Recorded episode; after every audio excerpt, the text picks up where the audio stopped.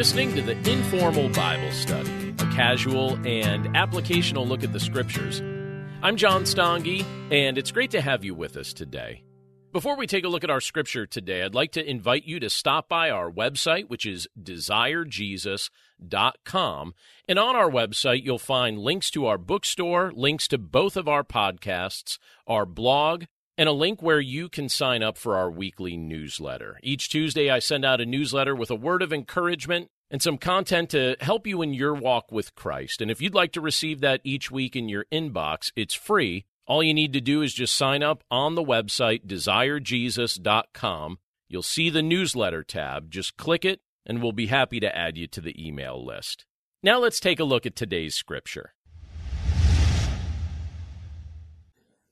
Over the past month or so, I guess now about a month and a half, we've been looking at the I am statements of Christ throughout the Gospel of John. And so we started this series. We've called it I Am Who I Am as the Lord's revealed to us that that's His name.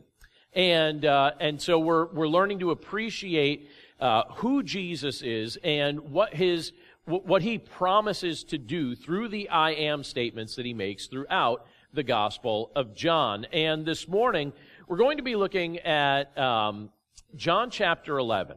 And as we look at John chapter 11, there's a statement that Jesus makes there, an I am statement, that's worth paying attention to, worth noticing, worth uh, us examining today. And he says, I am the resurrection and the life. That's what Christ says in that passage. I am the resurrection and the life. And for some of you, this may be a familiar story, and for others, maybe this will be new. But if you would, take your Bibles and turn with me to John chapter 11.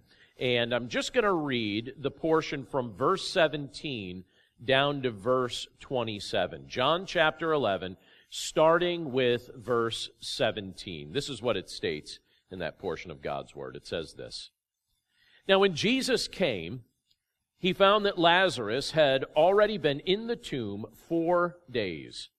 Bethany was near Jerusalem, about two miles off, and many of the Jews had come to Martha and Mary to console them concerning their brother. So when Martha heard that Jesus was coming, she went and met him. But Mary remained seated in the house. Martha said to Jesus, Lord, if you had been here, my brother would not have died. But even now I know that whatever you ask from God, God will give you. Jesus said to her, Your brother will rise again. Martha said to him, I know that he will rise again in the resurrection on the last day. Jesus said to her, I am the resurrection and the life. Whoever believes in me, though he die, yet shall he live. And everyone who lives and believes in me shall never die. Do you believe this? She said to him, Yes, Lord. I believe that you are the Christ, the Son of God, who is coming into the world. Let's pray. Lord, thank you for your word, and thank you for the privilege that it is to be able to read it together today and to think about these things that you've communicated to us in it.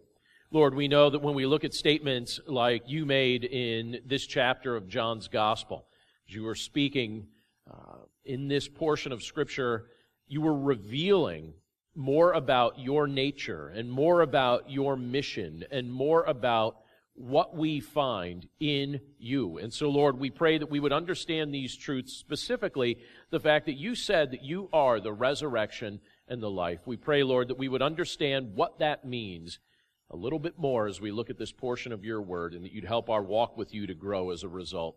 So we thank you, Lord, for the privilege to be able to take some time today to look at your word together. And we commit this time to your care. We pray this all in Jesus' name. Amen as a, a child, um, some of my favorite people to spend time with, and I actually spent a lot of time with them, were my grandparents. I had wonderful, wonderful grandparents on both sides of my family. They were very actively involved in my life. They went out of their way to do fun things with me, fun things with my sisters. We had a wonderful time with them. And one of the distinct memories that I have from my childhood related to my grandparents involves driving different places with them. And while we drove, uh, and I didn't think a whole lot about this at the time, it just was kind of what I had grown up with, and so I was used to it. But while we were driving, my grandmother and my grandfather, they didn't turn the radio on typically. Uh, usually, my grandmother would entertain us with her singing. So she would sing and she would invite us to sing along with her. And it was usually kind of goofy songs on purpose because she knew that that would entertain her grandchildren. And so we would do that, and I learned all sorts of classic songs that were kind of silly in nature that I thought were hilarious, and my younger sisters thought were hilarious, and we would sing these, and, and it was just, it made uh, the time pass quickly as we were driving different places with them. And then sometimes when we learned a new song, uh, we would attempt to teach it to her. And uh, sometimes that was ridiculous, and I, I don't know that. Um, you know, I don't know that she always learned our songs as quickly as we as we learned her songs, but I, I do have a very clear memory of uh, riding in their car one summer right after I had gone to camp for the very first time. And it's a Christian camp. It's a Christian camp that our, our church supports uh, as one of our missions. It was the very first time I went there, and during the course of the week at summer camp, we were taught all sorts of songs, and some songs were, were silly, and other songs were, um, were very meaningful and, and taught deep theological truths. And I remember one particular song speaking about the fact that Christ was the resurrection and the life. And I remember singing this in the back of my grandparents' car. And Frank, you probably remember this too. Um, you know, we camped together as kids up there. And, uh, and so, you know, we, uh, we would sing that. I remember my sisters singing along with me. And I won't sing for you in this moment, but, um, the chorus of the song said, I am the resurrection and the life. He who believes in me will live a new life. And then the chorus went on to say, I am the resurrection and the life. He who believes in me will never die. And I remember singing that in the back of my grandparents' car, trying to teach them the songs that we learned at camp. It was a very catchy song. And, uh, and through that song, I actually became acquainted with a very meaningful and deep theological truth that's referenced here in John chapter 11, what we're looking at today. Because in this portion of scripture, when we get to verse 25, and we'll build up to this in just a few moments, but in that verse, Jesus said, as we just looked at a moment ago, he said, I am the resurrection and the life. So when he said that, what was he trying to convey? What was he getting at? And, uh, and what was the context in which this truth was communicated? By the way, even before we answer that, I want to show you something. Please look at the screen behind me. I noticed this the other day. Those are football cleats, and right now you might be asking yourself, all right, why are you showing football cleats? But can you see from where you're seated what's on them? John 11, 25, I am the resurrection and the life. Now, I, I thought I'd show that because I thought it was interesting. I just, I saw this online on Friday that those are the cleats of the Philadelphia Eagles quarterback, uh, Carson Wentz. And this week, so the Eagles are playing tomorrow night. They're not playing today, but tomorrow night when he plays, that's what he's wearing. They get to wear whatever style cleat they want to wear. And I noticed this on Friday and I thought, uh, for this week they get to do it. I don't think they get to do it all the time. But for this week they get to wear cleats that kind of represents something that means something to them. And I thought it was interesting when I saw this posted on Friday. I thought, wow, my favorite team and my favorite quarterback wearing cleats that reference the same scripture that I'm preaching from this week. I thought that that was too cool not to show you. So there you go. There's Carson Wentz cleats. Tomorrow night, if you're watching Monday Night Football, look at the field and uh, check it out and clap. And by the way, he's not the only one on the team wearing that style on his cleats. I, I noticed, uh, a, I think his uh, last name is pronounced Ortega Whiteside, is also wearing John 11, uh, 25 on his cleats tomorrow night. So two players on the Eagles are referencing the fact that Christ says, I am the resurrection and the life. Can I not love this team anymore? Through highs, through lows, uncommitted, or un, un, uh, sorry, committed, undeterred, undeterred. I meant to say that the right way. Maybe my heart betrayed me. I don't know. Just the same. What was the context in which Jesus spoke about the fact that he was the resurrection and the life? Well, let me reread the, a, a few verses for us here. Verse 17 down to verse 19. But here you see the fact that Jesus comes to us in the midst of our grief. Look at what it says in that portion of scripture. It says, Now when Jesus came, he found that Lazarus had already been in the tomb Four days. Bethany was near Jerusalem, about two miles off, and many of the Jews had come to Martha and Mary to console them concerning their brother. Now, in Scripture, there are several people that we can see that Jesus had rather deep friendships with. And three of those people were siblings mentioned in this passage Martha, Mary, and Lazarus. And I get the impression that those siblings were very tight with each other. They were very close to each other. And I also get the impression that they had rather distinct but pleasant personalities when you look at what Scripture tells us about them. And when you look at some of the details, and I'm kind of summarizing some of the surrounding scriptures just to give you a picture of what these three individuals were like, but Mary tended to be someone who could live in the moment, right? She could live in the moment without getting overly stressed about what was coming next. That seemed to be Mary's personality. She could live in the moment, didn't tend to get overly stressed about what was coming next. Martha, on the other hand, uh, was the type of person who was very task focused and very responsible, but sometimes forgot to enjoy what was, right in front of her. And Lazarus, we're not told a whole ton about his personality, but based on a few of the actions that are recorded uh, that, that he takes in, in the Gospels, and also based on um, the accusations that, that some of the elite brought against Lazarus, I get the impression that Lazarus was someone who was not shy about associating with Jesus. And he wasn't shy about openly expressing his friendship with the Lord. Jesus truly appreciated this family, and this family truly appreciated Jesus. They were tight. They were close. They were friends. And as the events of this portion of Scripture unfold, we're told that Lazarus had died. When you read the totality of John chapter 11, we see that Lazarus had died. And the Scripture reveals to us that he was in the tomb for four days at this point. Four days. And I believe that John tells us these details in part to make it abundantly clear that this crowd of people that's meeting now with Mary and with Martha, they're, they're gathering together with them, they're grieving with them, but they also would have been quite accepting of the, of the fact that Lazarus was not only dead, but was also now in the process of decomposition. Wasn't just freshly dead. This, you know, day four, all right? Day four. This is like he's dead, dead right? And, um, and that's not typically the type of environment that I imagine that many of us would necessarily prefer to place ourselves in, but that's precisely the context, the events that Jesus was entering into as the events of this passage unfold here. He came to visit his grieving friends. He came to share in their grief. Now, sometimes it can be very difficult to know what to do when you're in a context with people who are grieving. A friend of mine the other day just told me um, that a, a, friend, or that, excuse me, a family member of his just passed away the night before. And uh, we were talking, and and uh, obviously, I've been praying for him throughout the course of the week. But it's difficult sometimes when you're in the midst of those circumstances to feel like you always know what to say, or you kind of want to make it a little bit better. But sometimes you, you wonder, you know, what, what exactly do, do I do? I remember when I was 21 years old, I started pastoring my first church. I was fresh out of college. I started, I, I finished college in May. I started pastoring my first church on June 1st.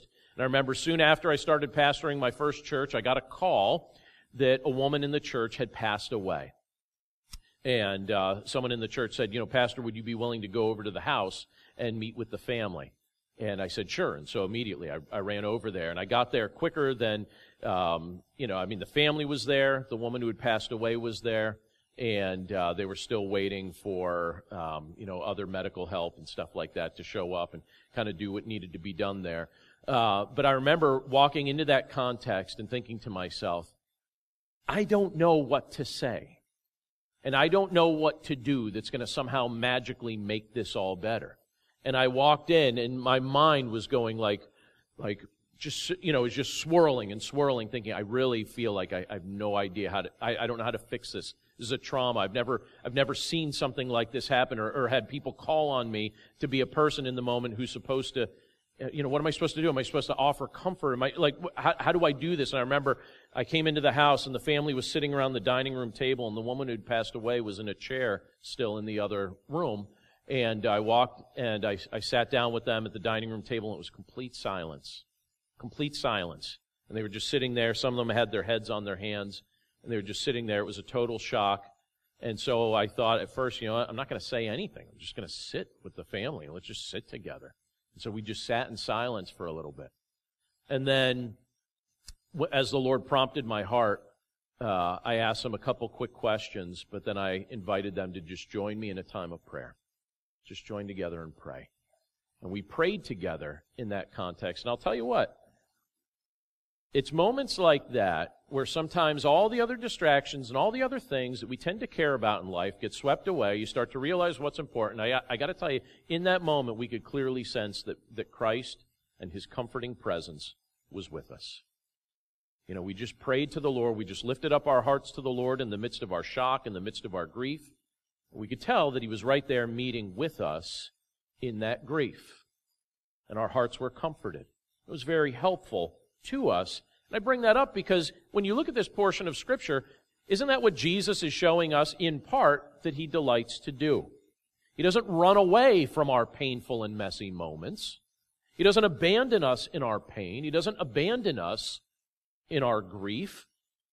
When you're grieving, there'll be times in your life, many times in your life, where that's going to be the case. Don't hesitate to reach out to him.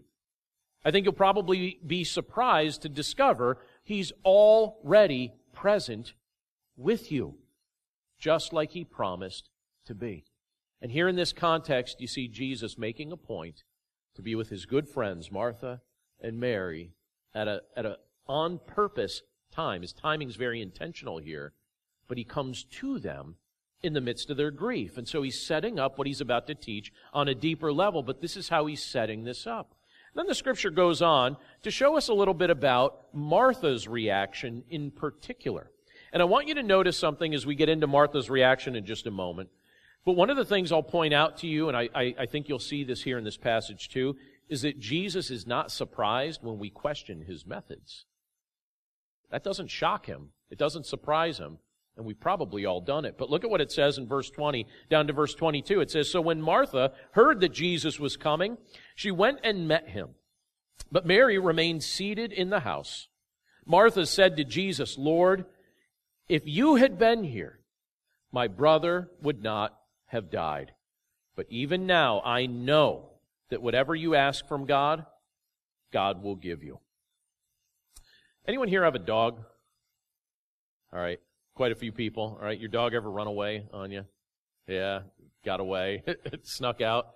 Uh, a while back, this is a little over a year ago, um, my neighbor's dog just decided he, he was going to make a run for it. and he ran and he was going all throughout the neighborhood and i remember i was mowing the front my front lawn at the time this is happening and i'd see the neighbor's dog zip by and then i'd see several members of my neighbor's family zip by trying to catch him, right? And I'm just mowing, going up and down my front hill there, and it's like, zoom. and then a group of people chasing him, and then the dog had come back the other way. And this was going on for a while. I was like, man, that dog is fast. And I thought, also thought to myself, I'm not so sure that chasing him like that is going to accomplish anything because that dog is having the best day of its life and I'm watching It's like, look at them run. You know, you can just tell what the dog's saying. Freedom. I have no idea where to go. I just want to run.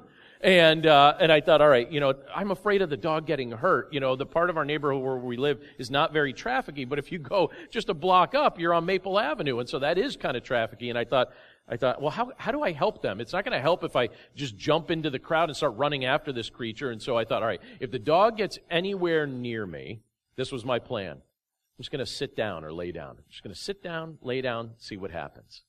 And uh, so as the dog was running around, and then finally uh, it, it got close by, and I let go of the mower, so the mower shuts off, and I just sat down on the grass. And then the dog came right up to me to investigate what was going on. And I was like, hey, buddy. And I was petting him behind the ears and casually grabbed onto his collar. And I was like, hey, how you doing? And then you could see the dog's face like, all right, time to go. I'm caught. Party's over. John caught me. And my neighbor's out of breath, come running down, and I meet them with their dog, and I hand off the dog. And I think that they were surprised because they could see what had just happened. And it was kind of like, huh, So if you stop chasing the dog, you know, this method kind of like threw them off a little bit here. And I, I, I, bring that up because when you look at this portion of scripture, it kind of shows us that sometimes the very thing that needs to be done doesn't seem like the right solution, right? So like in that context, you're like, how do you catch a dog? Well, run after and catch it. Well, guess what? The dog's going to outrun you. So you got to play a little psychology. And here in the context, you have Martha saying, Lord, if you had been here, my brother would not have died. And here you have Jesus showing something. He's showing that he's not surprised when you question his methods, but his method, even if it seems a little unorthodox, is right. Now, prior to Lazarus dying, you have Jesus, as you go through the Gospels, you see that he healed some very sick people. You see him restoring sight to the blind. And this reputation, by the way, is spreading far and wide as he's doing these things. He restored sight to the blind. He cleansed the skin of the leprous. And he even raised the dead to life. And while Lazarus was dying, I'm sure that Mary and Martha uh, wished that Jesus was with them.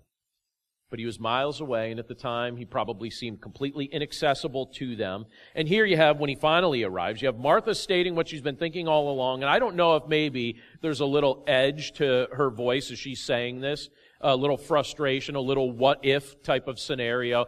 But she says in this portion of scripture, Lord, if you had been here, my brother would not have died. Basically, kind of like, why weren't you here? That's what I'm hearing anyway when I read that portion of scripture. You could have, you could have done something about this. Lord, if you had been here, my brother would not have died. And again, as I read these words, it sounds to me like part of what she's saying is that she's questioning Christ's methods, or at least his timing, or at least his approach. She's, seems like she's questioning something like, why did you choose this? You chose to not be here, but if you, if you had been here, I know it. I know he wouldn't have died. If you had been here, you could have done something about what he was dealing with. And, uh, you know, when I look at that, I think that's a very real moment that's portrayed for us here in the scriptures because if I'm honest, uh, there are quite a few times in my life where I have questioned what Christ is doing as well. And I would suspect, and I won't ask us all to confess this, I'll just confess on our behalf, but I would suspect that we've all probably done that at one time or another. We've all probably questioned, why, Lord, why would you do it this way? Or why would you do this in this timing? Or why do you even delay in returning? Why don't you just come back today? What are you waiting for at this point? Just come back. You know, I think we all do this. We question this. I don't think, I don't think Jesus is shocked though when we do that. I don't think that surprises him in the least. And imagine, or in a, I imagine that that in in um, in some ways, you know, what I what I picture him doing here is using this as part of his strategy to stretch our faith. I think that he loves to stretch your faith and stretch my faith in such a way that it starts to grow strong over time as it's been stretched and as it's been worked out. And what he does is, as he stretches our faith, he shows us time and time again that he could be trusted to do everything he promised he would do. But he usually waits just long enough to let you grow in the process and to make you a stronger believer in Him. He does the double benefit of answering the prayer and making you strong in His time, in His way. And I point this out because it's quite possible that during many seasons of your life, maybe even during this season right now, there may be a few things going on that seem either jarring or scary or stretching. Maybe you're going through something like that right now at this moment. You maybe, maybe even ask the Lord to clarify what He's up to by allowing some of these things to take place. Lord, what are you up to? Why are you allowing this to happen? You know, or why is this specifically happening to me? You know, did I do something to offend you? Am I irritating you somehow, Lord? You know, do you ever wonder things like that? You know, Lord, if I sinned against you in a way that I'm not aware of and you're now punishing me or something like that? I don't think the Lord is surprised when we question his methods. And that's just what Martha, at least as I'm reading this, to me, at, at, at part, she still loved the Lord, but I, I feel like she's questioning him a little bit here. That's what she seems to be doing. But he does want us to trust him even when we can't see ahead of time how he's going to work everything out. He will work everything out. We may not see it ahead of time, but he does want us to learn to trust him. And you know how I find he's helping me to learn to trust him more and more? By over time, stretching me a little bit at a time in this experience and in that experience because I could tell you in my 40s, I do trust him more than I did in my teens and in my 20s and in my 30s. And I hope that 10 years from now in my 50s that I'm able to say, yeah, I can, I trust the Lord more than I did in my 40s. And I suspect that that'll be the case because I'll have more of a life story that I've lived to get me to that point, and more difficult seasons and moments of grief and things that stretched me that reminded me, you know what? Sometimes I question the Lord's methods. And then over time, what do I start to see? He works it all out in His time and in His way, and I can trust Him because He does His thing. And you know what? Sometimes we don't, don't always get to see everything resolved in a tidy way during our lifetime. But the long stretch of history tells me, and as we look at that, how the Bible itself concludes, we see that the Lord's working all things together for His glory and for the good of His people. Something else that now Jesus, as he's been, as this scripture has been going along, it's been building up to the things that we see in verses 23 to 26, but here it shows us that Jesus is the source of true life. Let me, let me reread the response Jesus gives to Martha. It says in verse 23, Jesus said to her, Your brother will rise again. Martha said to him, I know that he will rise again in the resurrection on the last day. Jesus said to her, I am the resurrection and the life. Whoever believes in me, though he die, yet shall he live. And everyone who lives and believes in me shall never die. Do you believe this? So after Martha makes her comments here, you have Jesus explaining a few things to her that probably did not sink in immediately. And sometimes when, when we hear profound things stated, and sometimes even when we read profound things in Scripture, it doesn't always sink in immediately. But here he starts off by telling her that her brother would rise again. And if you look closely at what she said as she responds to this thought, as Jesus is saying, look, your brother's going to rise again. She seems to give a theologically accurate response that simultaneously showed how much she struggled to live in the moment. This is another one of those examples where it shows she struggles to live in the moment. She's thinking about, you know, well, instead of instead of allowing herself to believe that that right there in the present that that Jesus might raise Lazarus from the grave right now in mere moments, she answers Christ by giving a statement of her theological confidence in the fact that there will be a future resurrection. Now, what she says is theologically accurate. But she's failing to notice what Christ is trying to uh, display to her and teach to her in that moment. So when Jesus responded to her answer here, I believe he was attempting to try and, and, and help open her eyes to see what was right in front of her. She was speaking of resurrection as if it's this impersonal concept. But Christ, in this moment here, he's about to show her something new about himself that she was apparently missing. Jesus said to her, and I'll reread his words again, but he says, I am the resurrection and the life. Whoever believes in me, though he die, yet shall he live. And everyone who lives and believes in me shall never die. Do you believe this? So in that moment, what do we have Jesus doing? We have Jesus making the concept of resurrection very personal. Makes it very personal. He didn't just say, I can raise the dead. Now, that would be true if he said it that way, but he didn't leave it at that. He didn't just say, I can raise the dead. He said, I am the resurrection and the life. I am the resurrection and the life. What, what's Jesus saying there to us? Not just to Martha, but to us. What's he saying? Jesus is life. Jesus is the source of life. Apart from Jesus, we remain spiritually dead and doomed to physically die. But in Christ, we find life. And that's not just eventual life. Because the way Martha was responding to him, it was almost as if she was thinking about the kind of life that Christ supplies as eventual life. But that's not it. It's not just eventual life. It's eternal life that begins the instant we believe in him. It's not just a future thing, it's also now. The instant we believe in Jesus Christ, our eternal life begins. Our relationship with him begins. Let me uh, take the risk to say something that that I think I think I can say it lovingly, But I also think I can say this in a way to intentionally provoke us. So, what, what do I mean by that? Well, I'm amazed at how many people are convinced that a good life can be found outside of Christ. And I'll say this very clearly I don't believe it can. I don't believe a good life can be found outside of Christ. I don't believe that you or I will find a good life outside of Him. Because a life being lived apart from Christ is missing the key component to joy and to hope and to purpose.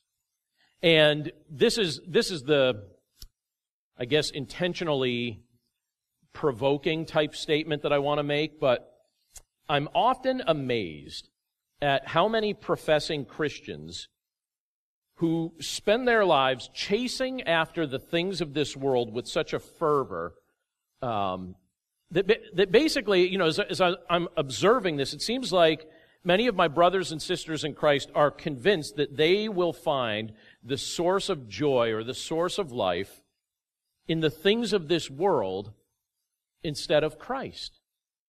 And so, so many, so many of us, and I have to confess I've done this too, we find ourselves chasing after temporary things that really have no eternal value. We think that somehow it's going to bring meaning to our life or value to our life, and yet it's devoid of Christ, and yet, yet we're convinced that somehow it's going to work, even though it won't work. Christ is the source of life. Christ is the source of true life. Um, I want to make a book recommendation to you. I don't do this too often, but I recently started reading this book. I don't know if you're familiar with this book, uh, but it's a book called Emotionally Healthy Spirituality.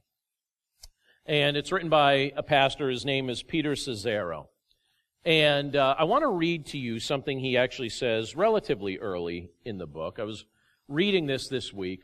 And I'm just going to, I'm not going to paraphrase what he says. I'm just going to read it. And I'm going to encourage you at some point, check this book out. I think it's worth reading. But he says this, and I'd be curious to hear what you think about it if you think these statements are true. He says, It is so easy to compartmentalize God, relegating him to Christian activities around church and our spiritual disciplines without thinking of him in the way we navigate our marriages, discipline our children, spend our money, enjoy our recreation, or even study for exams. Then he says this. He says, according to Gallup polls and sociologists, one of the greatest scandals of our day is that evangelical Christians are as likely to embrace lifestyles every bit as hedonistic, materialistic, self-centered, and sexually immoral as the world in general. And he says the statistics are devastating. You have the stomach to hear the statistics? I read through this three different times because I thought, please tell me this isn't true. But this is what he says the statistics say. He says church members divorce their spouses as often as their secular neighbors. Church members beat their wives as often as their neighbors. Church members' giving patterns indicate they are almost as materialistic as non-Christians. White evangelicals are the most likely people to object to neighbors of another race. Of the higher commitment evangelicals, a rapidly growing number of young people think cohabitation is acceptable prior to marriage. You think about those statements? I read that and I thought, I hope that's not true.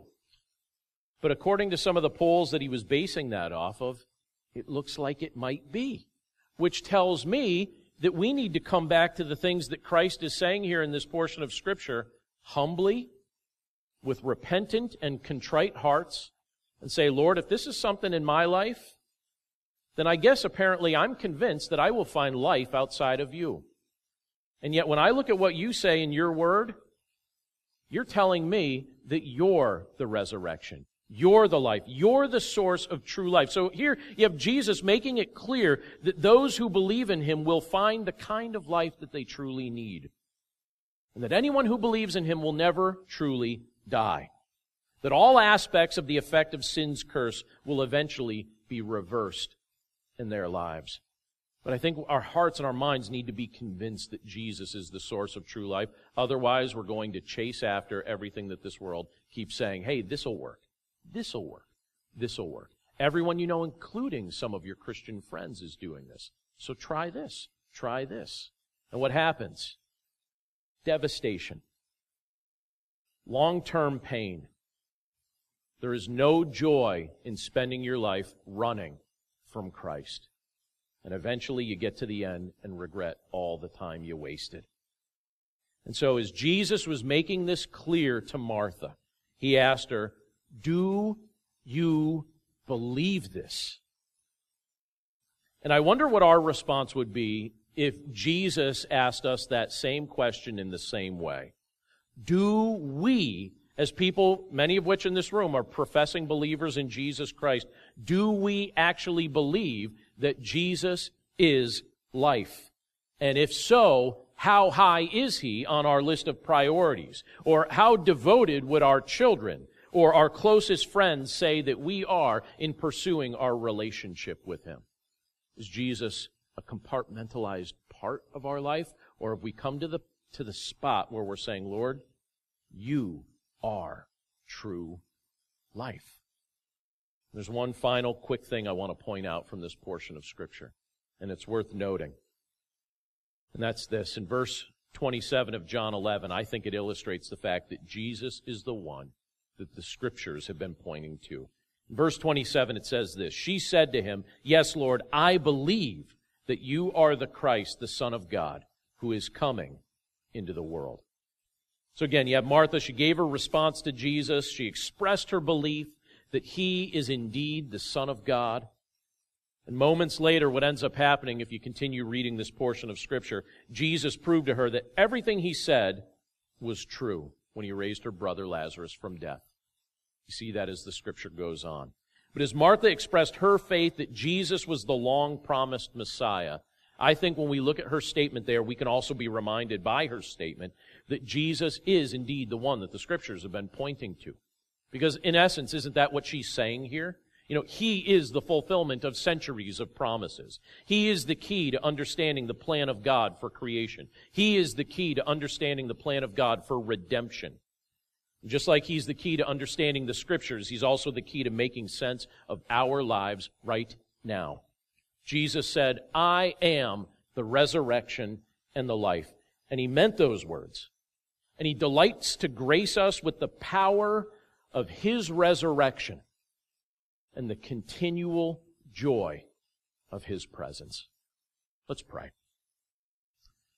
Lord, thank you so much for your words and for the things that, that you conveyed in this portion of Scripture as we can see that Martha and Mary and many of their friends and, and, uh, and neighbors were really wrestling with grief and sorrow surrounding the death of Lazarus. And we're grateful, Lord, even though we didn't, didn't get to the portion of John 11 where you did so, but we're grateful that as we, as we continue reading that chapter on our own, we see that you raised Lazarus from death. You give us a foretaste. You give us a picture of what you have done for us spiritually and what you'll even do for us physically.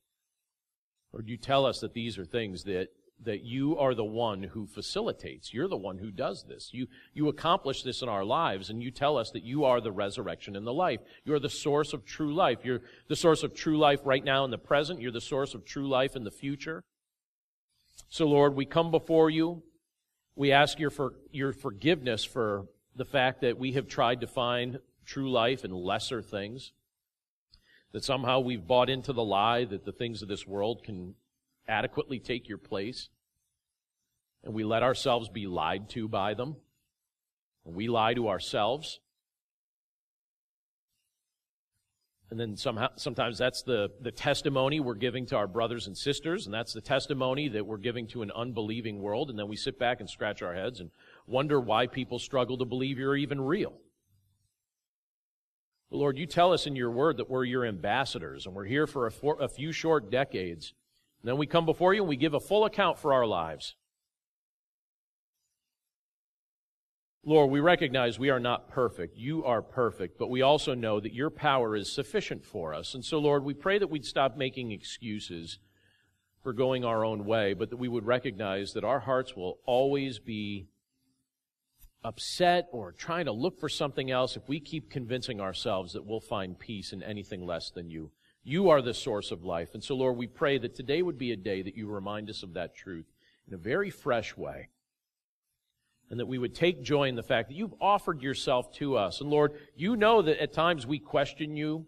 We wonder what you're up to. We are puzzled by the things that you're doing at times. And, and you're patient with us because, you know, we don't start as spiritual giants. We start as spiritual infants. And over time, our, our faith grows as you test us and, and as you, as you develop us and as you stretch us in healthy ways because you love us.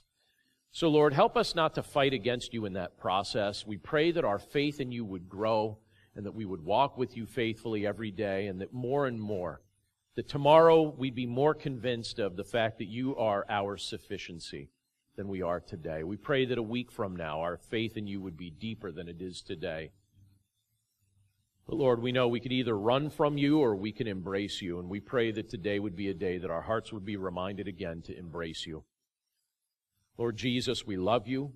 We're grateful for your love for us. We're grateful that even if we were to continue to reading through John chapter 11, we would read an example of you weeping with those who weep.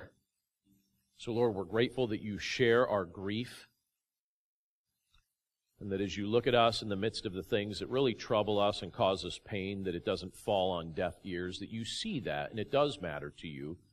And You even respond emotionally. Lord, it's amazing to think about these things because it's so easy to just put you in a category where we think of you as just aloof and distant, but that is not how you operate in our lives. You are our good shepherd. You care for your sheep, and we thank you, Lord, for the good care that you give to us.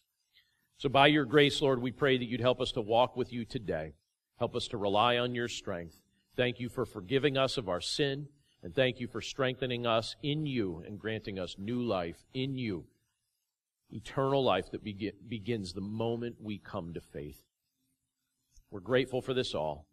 We're grateful for your love and for your embrace of us, knowing that we're not perfect yet, but there'll be a day you make us perfect. So thank you, Lord, for the fact that you cleanse us and clean us up and, and that there is no condemnation in you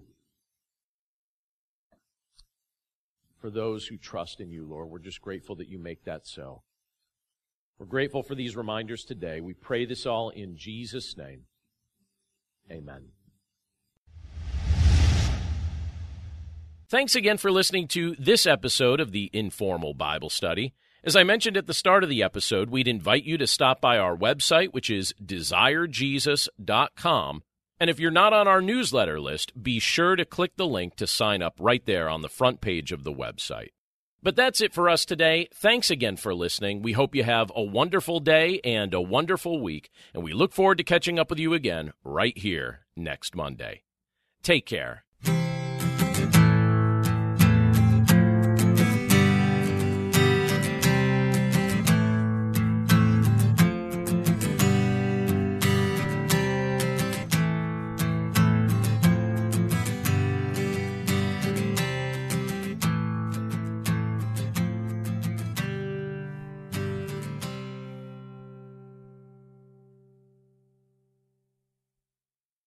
This is Perseus Poku, host of the Sound Reasoning Ministry podcast. Learn how to share and defend your faith by listening to us weekly. Subscribe at lifeaudio.com.